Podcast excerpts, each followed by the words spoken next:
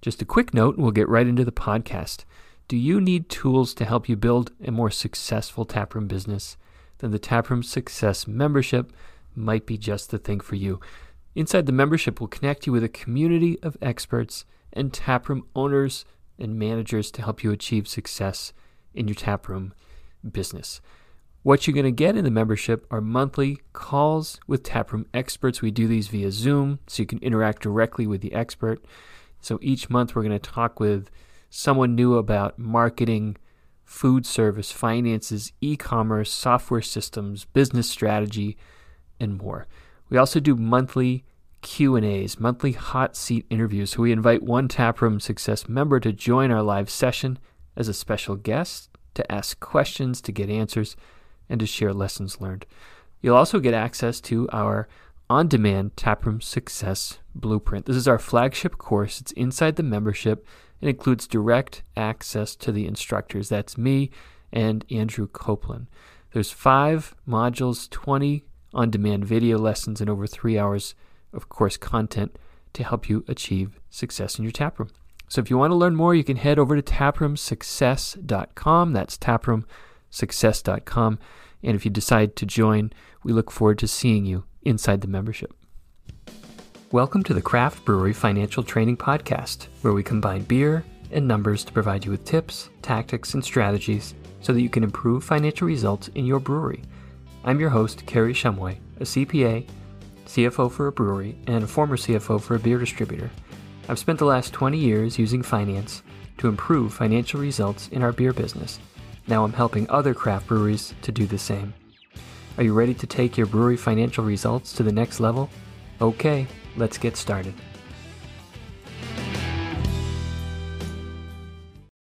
Hello and welcome to the Craft Brewery Financial Training Podcast. My name is Kerry Shumway and I'll be your host.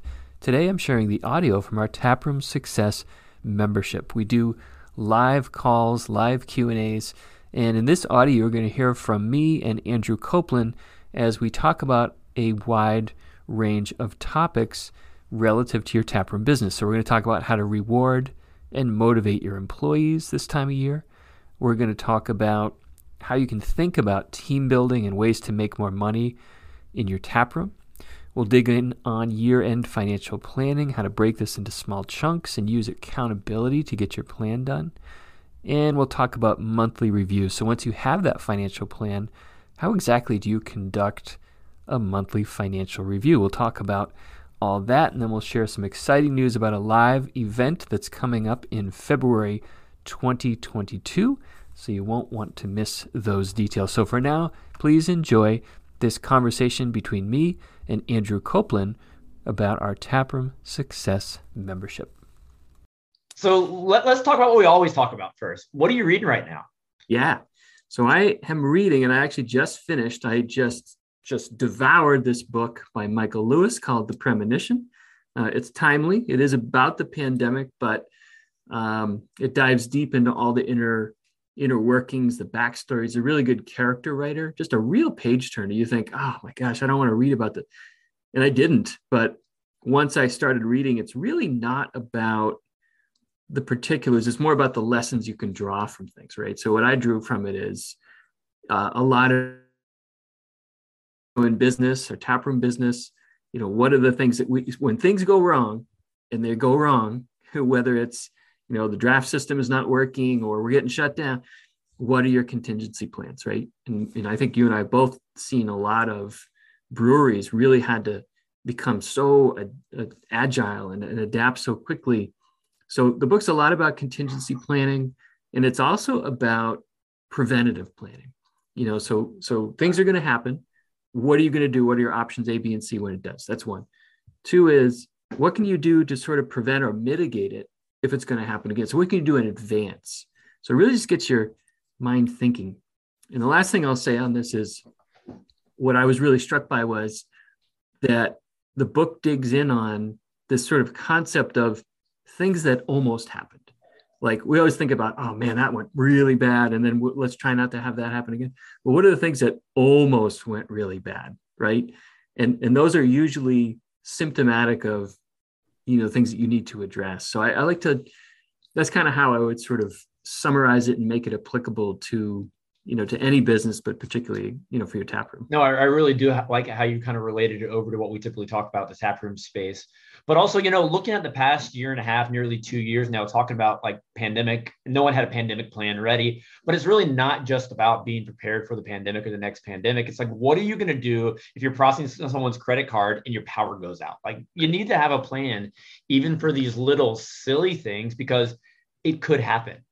Exactly. and I don't know if I've told you this before, but when I was at the Washington State Brewers Guild recently, they had a guy speaking. He was the keynote speaker. His name was, I believe, Ryan Canlis, C A N L I S. And he showed a really neat video on how his company survived the pandemic. And his company wasn't just your run of the mill restaurant they had been an institution in the Seattle area for 75 years, a ridiculous amount of time. It's all been in his family. Super fancy restaurant, white tablecloth, really iconic name. And so they did a bunch of crazy things through the, the pandemic just to make ends meet. Because when you know when you lose that ability to do what you normally are trained to do, you have to find ways to that buzzword we all hate, just pivot. But he told one story that was really neat. They were having a sold out dinner like a Friday night, and literally the power just went out. So I think he started talking immediately to his maitre d, you know, all these fancy words you never see in a brewery, but in these high class restaurants.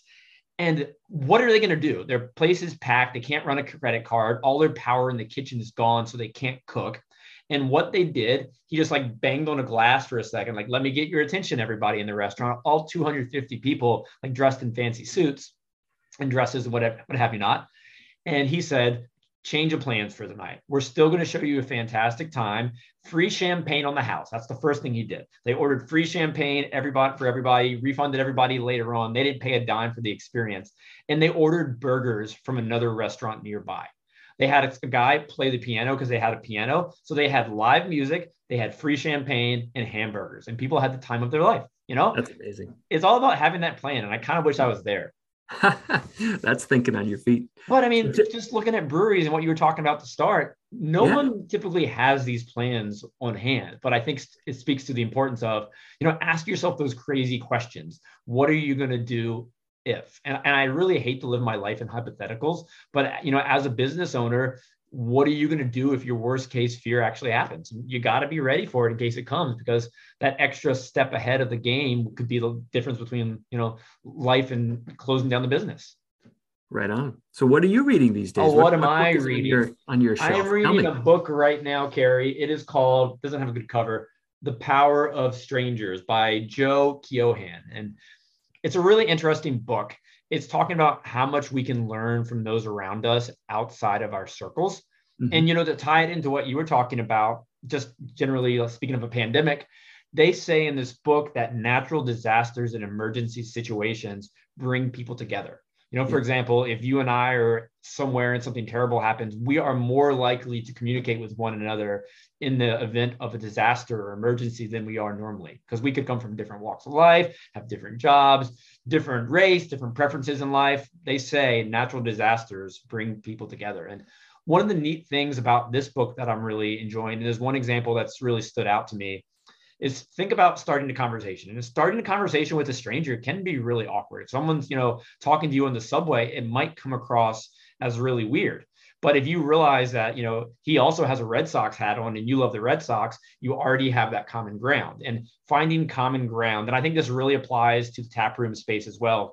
Finding common ground, you know, with your guest is something you can really expand upon. And think about it. You know, he used the example of an airport. If you and I bump into each other at the airport, and I hope I haven't said this in one of these before because it fascinates me, this little story, is that we all have something in common. We're going somewhere. We can start that conversation, and I can say, Hey, Kerry, where are you going? And you have an answer because you're in an airport. And I think the same thing can be said for a tap room. You know, we all go to that tap room, we're going to have a beer. You know, you can ask someone next to you, or the bartender can say, You know, what are you drinking? there's going to be an answer and it starts that conversation. And another little thing that I really enjoy is kind of throwing bits of yourself out there. If you want the person you're talking with to reveal more and open up more, start with something personal.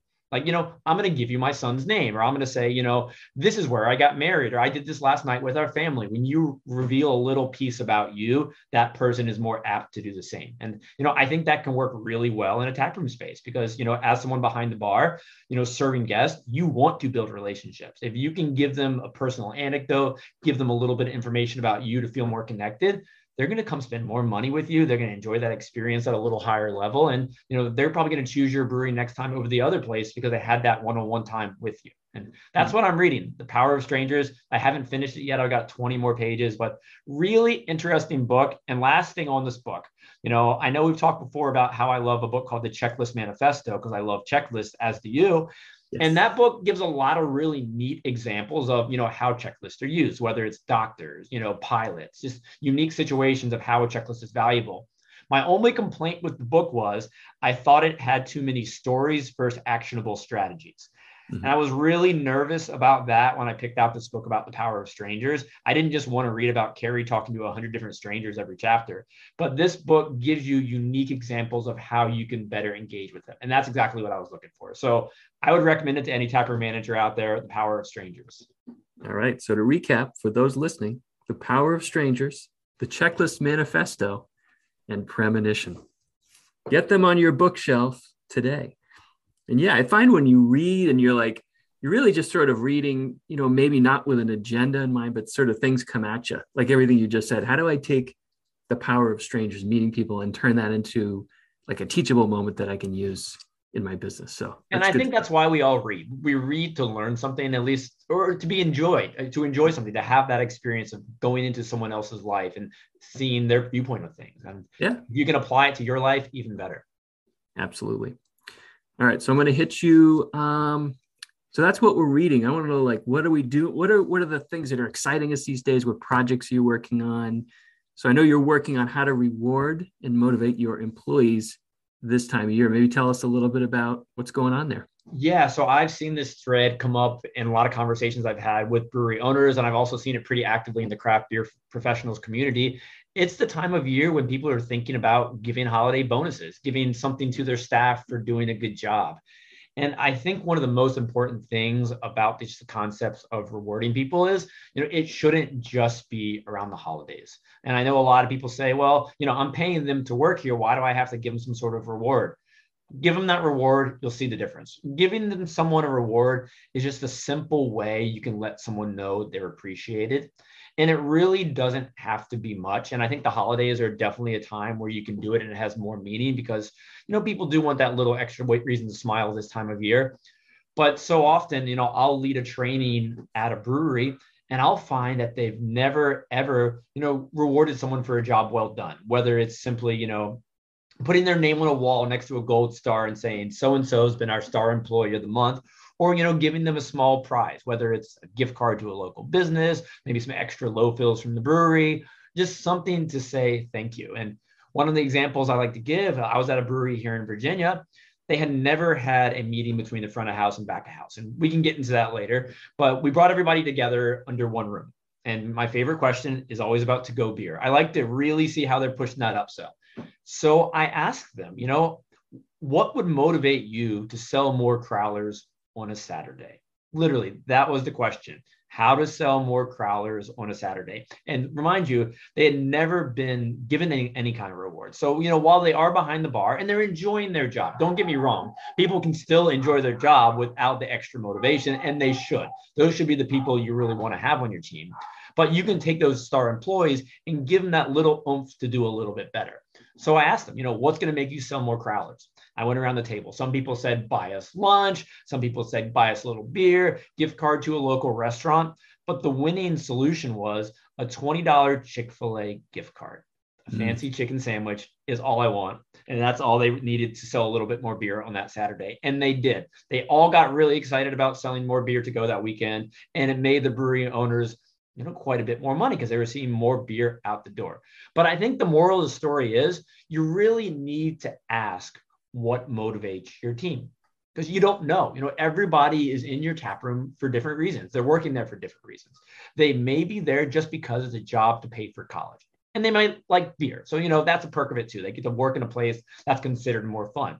That other person who's working there, you know, they might be working there because they have a family of three and they're trying to make as much money as possible, different goals. So that extra $100 bonus for being the number one employee over October, you know, they could get really pumped and that $100 could go a long way with them. And that other person behind the bar working in your tap room, well, she might want to own her own brewery someday. So you really got to find out why people are working for you because that's going to help you better find ways to motivate them. And it really all comes down to understanding your staff. So have these conversations. If you don't know, simply ask them. Basic, right? But as I mentioned, a lot of people don't know. And you know, nothing against the people who are posting on social media asking what can I record my reward my brewers with this holiday season. Ask the brewer. Say, hey, you know, you're doing a killer job. What can I do to say thank you? What would be good for you? Because so often we get these little souvenirs and knickknacks and whatever it may be, and we just throw it on the shelf. Wouldn't you rather give them something that they appreciate? So, you know, ask. Just simply ask that question. And there's a lot of ways that can be done. If you don't feel comfortable asking, I always recommend an anonymous like employee survey. That way you can kind of get a gauge on what's going on in your tap room behind the scenes, how your staff are feeling about that experience. And one of the questions I like to include in one of those, I, I refer to them as employee happiness surveys and simply ask them, what would motivate you to do better? Simple things like that go a long way. But the holiday season, it is a great time to give that little extra thank you. So whether it's that extra gift card, whether it's the you know low fills, whether it's saying, hey, we're going to have an awesome holiday party for everyone to let you know we're thankful for you, really consider doing something like that. Do it monthly, find different rewards, look at the data. Kerry can give you a bunch of great data points to look at, but find different metrics you can monitor. It doesn't have to be just whoever sells the most to go beer one of my favorites is looking at the tip percentages. If your POS allows it and it allows your team members to clock in under different, you know, user IDs of sorts, look at it and see that, oh, Andrew's getting an average tip of 19%, but Kerry, he's getting 27% every time. That means Kerry's doing something right. And I'd argue his tabs are definitely going to be higher too, because when the guest is in your tap room, they're going to tip a little bit more to that server who's more engaged and, you know, spending more time with them. So find those metrics that work for you understand what your taproom staff want and not just your taproom staff you can reward everybody in the back of the house too but find what makes them happy use the data give them that reward give them that rec- rec- uh, recognition. A little motivation goes a long way and you know I, I, always get excited to ask people and like i said earlier what motivates you? So if you're watching today and you do this let me know what your team wants. I'm so curious to see how it, you were able to motivate them Mm, that's great stuff. Yeah, and I think I mean obviously it's the it's the holiday season, so you can you know think about skewing it that way. But I liked what you said there is like really getting to to dig in on your employees and what motivates them sort of on a macro level, right? Why are they working there? And then you can take it to a micro level. What would motivate you right now? Well, it's a Chick fil A gift card. I know for me, this is going to sound weird. It's not really usually up my alley, but a former employer, every year they would they would give everyone this beautiful centerpiece for your holiday table, you know. And I'm not a centerpiece guy and I'm really not into candles, but I would bring it home and it would just be there and it would be a constant reminder, you know, and the family would come together. Oh, that's beautiful. Where'd that come from? And it's an opportunity to talk about, you know, where you work and, and so forth. So pretty cool. It almost has a dual purpose there because it's almost like having that gold star on your table, but it's also something physical that you can enjoy. I really yeah. like that. That's a good one. Yeah. Yeah. It surprised me too. Cause I'm like, I'm not really into knickknacks or decor. I like decorations, but it, it, kind of begins and ends with Christmas lights. So, but that was that. That uh, one. I don't know if we're doing Christmas bonuses or gifts at Taproom Success. So, you know, don't get excited if I don't send you one, or don't get upset. Okay. Maybe next year. I forgive you. but you know, as we do get to the end of the year, I want to throw a question your way. You know, I, I really feel like it's been such a weird two years, but finally people are looking ahead to 2022. But what comes first it's the end of the year financial planning. And it's a big task. You know how do you recommend that those handling this break it into smaller chunks and then use the accountability to get it done? Yeah it's hard. You know when I, when I work with clients one of the biggest issues is simply the plan getting it it seems like too big of a task you know because it's they start with the feeling like oh i don't really know where to start. I really know what to do. I'm worried that once i do this it's going to become kind of obsolete as soon as I'm done because uh, you know things are changing so fast. So my recommendation is really truly break it into smaller pieces. Right? It's it's sort of the common answer to any big problem is you take this big problem, you break it up, you do it a little bit at a time. I'll give you a quick analogy. This may or may not be on point, but I did this summer, I was doing some work around the house and I ordered this huge pile of, of three quarter inch crushed gravel. And it was like two yards, which is a big pile. Um, and my goal was to spread it around the perimeter of the home and it would, you know, it would look nice and it would keep the water from splashing on the house.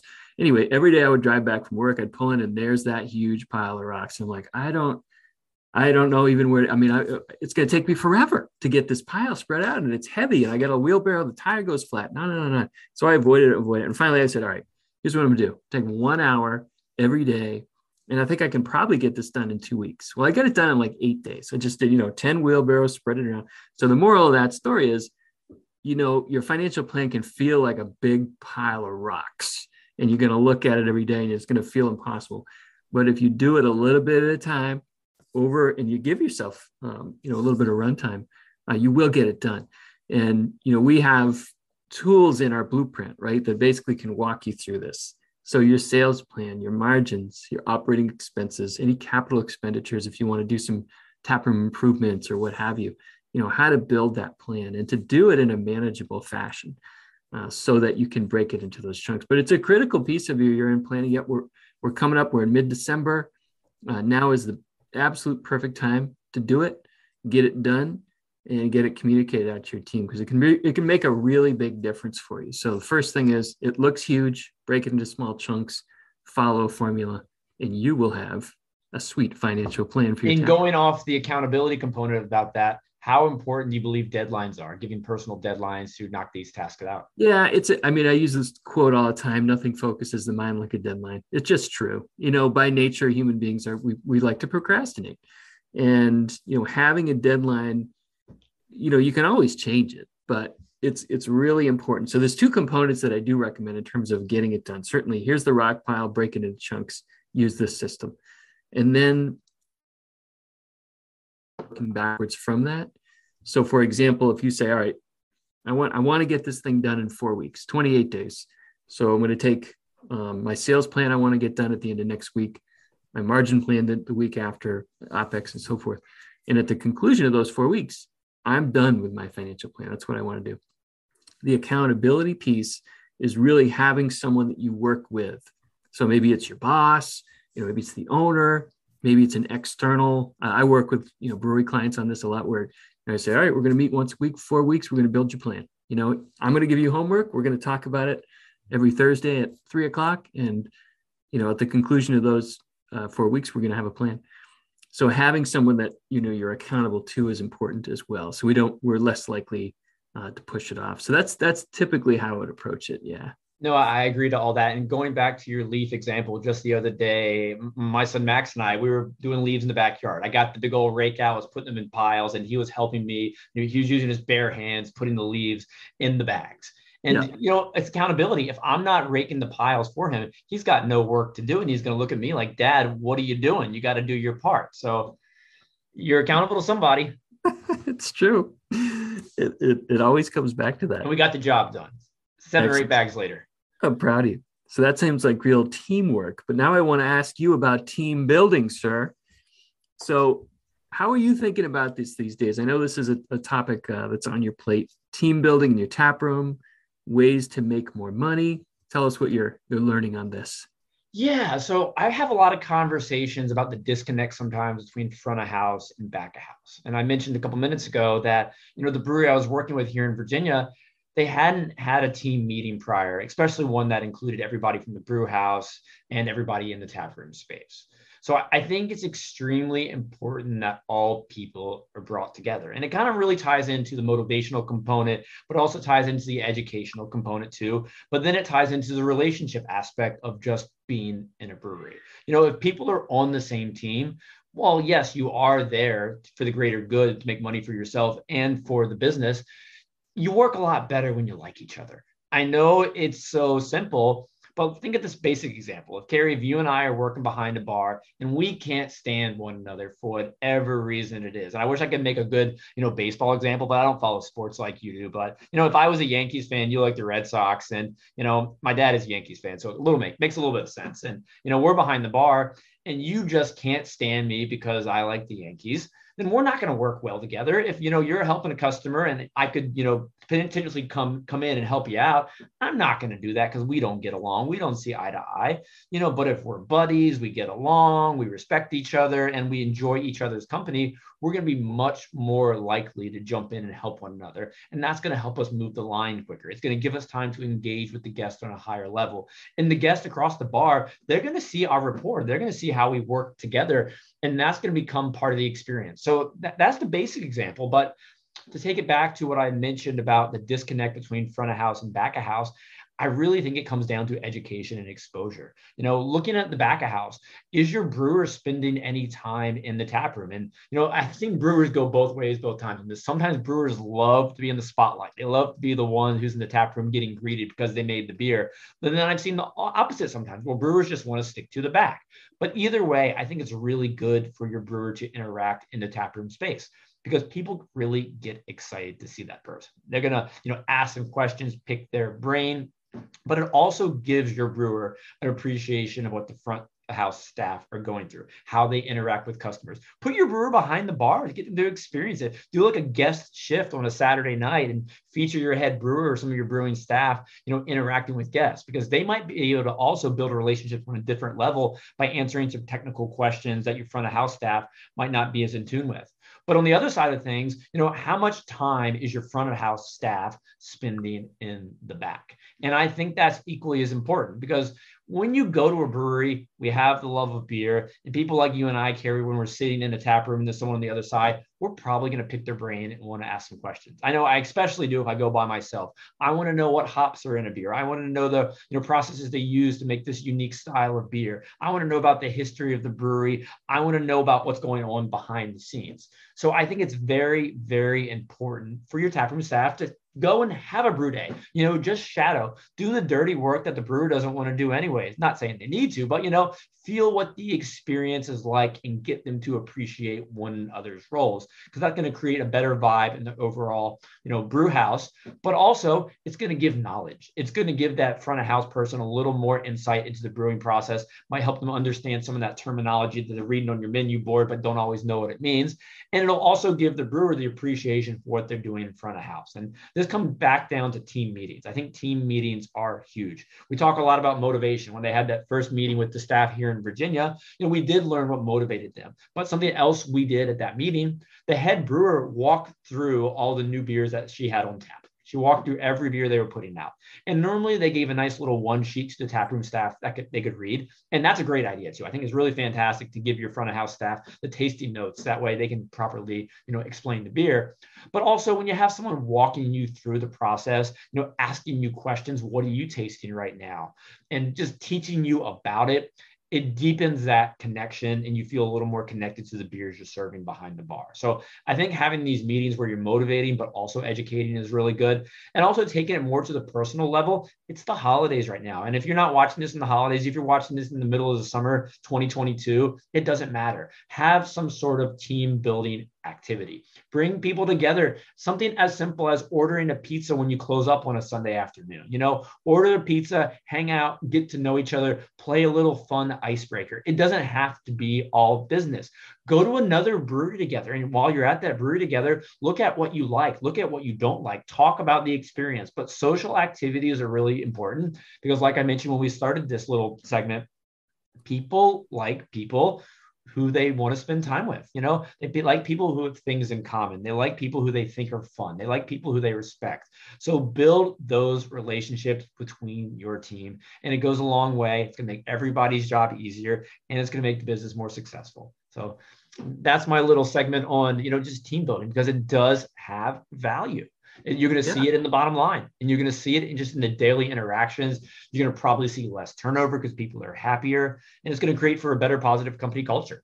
Yeah. It's a virtuous cycle too. You're right. I mean, you got front of back, front of house, uh, back of house, right? Interacting there. And that's, that's, that's a pretty common thing. You, you literally have a wall delineating spaces. So to bring those together, and then you've got within each team, right? Within the front of house team, within the back, and one of the things that we've done in the past, there's been lots of team building exercises that come to mind, but one in particular that was a lot of fun and you got to kind of read the room like what is your brewery into? What do your people like to do? Uh, but we went to this place called the apex center and they do go-karts like these fancy like formula one go-karts like serious and uh and did like a, a bowling you know bowling together. So it's just like you know you get out of your space and it's it's this is not always practical to do taproom you know getting everybody out but the payoff's incredible because you know you have those conversations with people uh, that you wouldn't necessarily have you know behind the bar when you're trying to open. So you get them out of that space you do a fun activity people kind of loosen up a little bit. Um, and i think even using some of those points that you raised earlier which is you know in order to kind of create those relationships you start by sharing maybe something personal about yourself. You know you kind of show people look i'm not trying to trap you i'm just trying to get to know you you know here's a little bit about me so i think those are great points that you know not only does it help with sort of communication education but building relationships within your own team so that you know folks understand how to build relationships with your customers when they come in. So it doesn't just happen in a vacuum right? We uh, and i'm glad you raised this because a lot of times it is very focused on what can your staff do to engage that customer? Well yes that's important but though taking those skills to your own team because they're really interesting ideas and to go full circle with it, the brewery I referenced earlier about never having the team meeting, they have a wonderful staff right now, extremely educated. There's no longer a disconnect between the front of house and back of house. And funny enough, today they're having their holiday party with everyone in their families. So they're doing great things right now. That's awesome. Love it. Now I got another one to throw your way, Kerry. You know, I love how we go back and forth with this. I think we could probably have like a five hour session one time where we just go forever asking each other questions. But we already talked a little bit about the year end financial planning. Now I want to talk about monthly reviews. And once you have the plan, you know, how do you check in to see if you're on track and what do you look for and how do you make this a routine? Yeah, it's it's like anything, you know, when when you first do it it's hard, right? Anything you do the first time is generally going to be hard, the second time's a little easier. So it does take a little bit of commitment to come up with sort of a rhythm and a flow. But you spend all this time creating your financial plan, right? So you got sales goals and profit goals and whatever your financial and operational goals are. And then it really comes down to how are we reflecting back on whether we've hit these goals, you know, we've exceeded them, we came up short, where are we in relation to this? So the typical cadence of a financial review would be each month. So you complete the month, you close out the books, as they say, you produce your reports. In the financial world, that could be an income statement, could be some scorecards, could be a balance sheet, whatever your financial objectives are. And then you're comparing what your actual results were to what you expected to happen. So we like to have these expectations and then we look back and say, what did we actually achieve and what's the gap? And then, right, how do we close the gap? Pretty standard stuff. But to do that on a regular basis, and to include, you know, communicate with your team and those people that can influence these outcomes. I, I find is very often the missing link. So sometimes an owner would look at the reports, oh, we're coming up short, and then come up with some arbitrary changes that, oh, why are we doing this now? So if we include those that can make a difference, taproom manager, even taproom staff, uh, you'll see you'll see a world of difference. So I think that it's those are important, right? It's really just checkpoints along the way. The other things that I really like about the frequency of that routine is it gives you an opportunity not only to check in what you did, but to learn a little bit more about your business. So you could say, oh, I didn't notice that last time. It's also an educational opportunity. So if you can have someone there that's explaining on a regular basis, you know, how what is cost of goods? I mean, why do we what is cost of goods sold? I don't even know what that means. You know, margins, how does that calculation work? So you have these multiple opportunities that can be educational and informing your staff and obviously better informed you know, we can show them how what they do can influence these numbers so it's really connecting their actions back to these financial outcomes um, it also creates an opportunity for action items right so numbers in a vacuum nobody cares but if you create numbers and you're like oh we're, we're falling short we have a gap what are the things that we can do to shrink that gap? What are the action items that we can put in place? So first we identify where is the gap? It's on sales or it's on operating expenses are running too hot. So we need the data to understand what's going on and then identify the gap compared to our plan. And then those action items to close it and include those people that can make a difference. And then lastly, on this point, it's a great opportunity to make updates. So one of the common complaints about the budget is, oh, we create the budget, it's obsolete immediately. What am I going to do with this thing?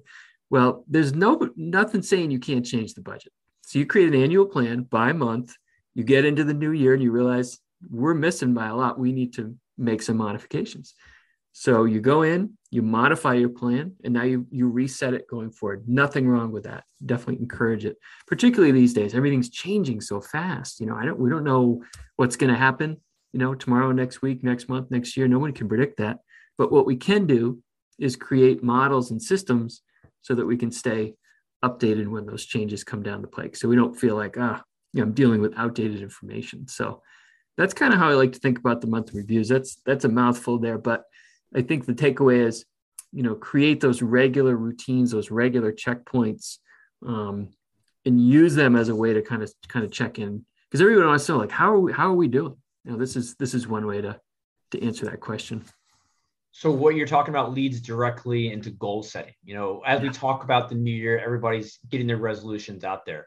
What are some tips and tactics that you have for successfully, you know, setting these goals and sticking to them? Yeah. I like to use, I'm going to hit you with some acronyms, but you know, I like to use sort of systems in order to create outcomes, right? And this, the acronyms, I'm, I'm sure everybody has heard these before, but you know, the first one is really this, you know, use SMART goals, right? So a specific, so we're very targeted. What is the goal? It's measurable. We actually can quantify the thing. Uh, the A is for achievable. You know, we want we want to make it a stretch. We want to push if it's a goal, but we want to make sure that we can hit it. R realistic. Um, and the T is time bound. So we want to have a, a deadline on that too. So when I think about setting goals, I would use some sort of a system like that so that we can, and you can think of it as a checklist. Like we want to check these boxes. Does this goal meet the SMART goal criteria? You know, have we have we accounted for those things? So that would be kind of one. Um, I would also think about the SWOT analysis, SWOT, strengths, weaknesses, opportunities, and threats. Um, some of these things are interesting because what I, I, I find is when I bring these up, people are like, oh yeah, I, I know what that is. I know what that is. We've done that before. I'm like, well, when have you done it? I don't know. A few years ago. Well, what what came of it? Nothing. It's like, okay, these aren't going to solve, you know, themselves. Uh, you, we need to use these as systems that will only work if we work them, right? If we have the discipline and the diligence to use them and understanding they're just sort of a means to an end, right? They're not at the end in and of itself. But a SWOT analysis can be very interesting. What do we do well? What do we need to work on? What are opportunities out there? And these days, we'll focus on that T. What are the threats? Um, so I think that's really important. Some other basics are, um, you know, you got to get it in writing. You know, there's a lot of times we walk around with goals in our head, we never tell anybody. Um, that's kind of hard. So get into writing is is is clear. Number one, use some simple tools like a business plan, obviously a financial plan, uh, to help kind of provide some structure around that. Business plan is another one where can feel like a really overwhelming task. Um, and I definitely advocate for shorter, simpler, one-page business plan. Focus on you know your main objectives and go from there. But yeah, I think you know this is a time of year. Year's coming to an end. Setting goals for the new year and thinking about kind of those acronyms, those systems in order to to get the juices flowing. So I do love the acronyms as well. And you know, you talk a lot about planning for these goals, but you also mentioned, you know, looking at things you've done in the past and looking at how you can do them better, you know, learning from your failures. And as taproom managers, you know, look at an event that you might have had in December of this year and don't just say, well, I wish it went smoother. Look down, look at it and write down what you can do better for the next time that you host that event or a similar event. Always find ways to constantly improve.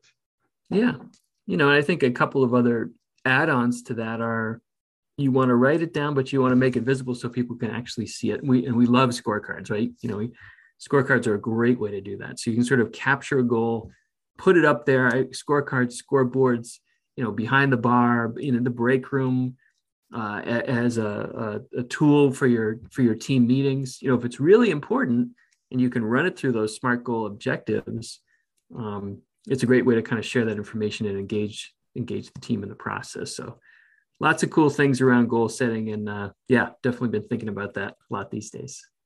So cool man. Well as we're wrapping up we we don't want to leave without talking about the live event that's coming up in february. I'm excited about it. The next time i get to see you face to face. We we spend way too much time on the internet together Kerry. i know. It's true So tell us about it. What is this live event? What do Taproom Success members need to know? What are they going to learn there? Yeah, absolutely. So we are really excited. I also wear the hat for craft beer professionals. Word organization of 14,000 working in the craft beer industry. And we've got our base built on the internet, right? On our Facebook community. But what that's built is so many relationships like Kerry and I, people who know each other, but haven't had the opportunity to connect face to face. So what we're really looking forward to in February 2022 is a two-day workshop where you get to come interact and network with, you know, fellow taproom managers, other brewery owners, people outside your general circles so that you can learn from them. And our events February 7th, where we're hosting the rep- welcome reception. Then 8th and 9th are two days of workshop followed by receptions. And you're going to learn everything kind of along the lines of what Kerry just talked about. We're not just going to give you a presentation that makes it feel like you're in college, but you're going to leave with actionable strategies you can take back to your tap room. And Kerry's going to be leading a session on how to build your time. Find, ugh, can't get my words out today, Kerry. How to build your tap room financial plan. So we're going to have workshops like that. We're going to have one that goes over, you know, what we can learn from the sports marketing world. We're going to want to have one by John with Craft Peak talking about closing the loop between your online and taproom sales. These are sessions that are designed to make you better taproom managers, better business owners. And there's going to be that educational component where each day you're able to ask questions. You can ask me questions, you can ask Kerry questions. Then later that night, we're going to have the opportunity to go face to face, three different tap rooms over those days, and ask more questions. You know, when I see Kerry, you know, give his lecture, give his workshop, and I'm going to learn so much. But guess what? An hour and a half later, I'm probably going to be scratching my head and be like, you know what? I forgot to ask him that. And you are going to have the opportunity to see Kerry later that night over a beer and ask those questions you're just itching to ask. So, really looking forward to that. February 7th, 8th, 9th, Norfolk, Virginia. Taproom Success members, stay tuned to your inboxes. There could be something special coming your way. Special. I love it. Special. And for anyone just interested in learning more, it's cbpconnects.com. cbpconnects.com. That's awesome. Yeah, there's no substitute for in person. I mean, certainly virtual is great. It's a great way to deliver information. You can get it when you want it, you know, on your own schedule. Um, but there is that missing piece, right? So I find I, I'm t- I typically am resistant to traveling and all this, but whenever I do it and I get there, you know, you're just jazzed up. You know, you get to meet different people, interact in different ways, and as you said, you know, the, the virtual thing is very sort of linear. Right? It's like one way. You know, I give you information, you do something with it, or you don't. But that workshop where it is back and forth, it's peer to peer. I think that's going to be really cool. So I am definitely looking forward to that and encourage people to check it out uh, and then see if it's it's something that uh, might be good for you as well. Absolutely, and I look forward to seeing so many people in the new year. Indeed. Well, Kerry, it's always a fun time hanging out and learning from you. Excited to see you in February. I look forward to that very much. And for everybody who's tuned in today, thanks for listening. We look forward to seeing you soon and have a great day and happy holidays if it's still 2021. Cheers. Happy holidays. Take care. Thank you for listening to the Craft Brewery Financial Training Podcast, where we combine beer and numbers so that you can improve financial results in your brewery. For more resources, tools, guides, and online courses, visit craftbreweryfinancialtraining.com. And don't forget to sign up for the world famous Craft Brewery Financial Training newsletter. Until next time, get out there and improve financial results in your brewery today.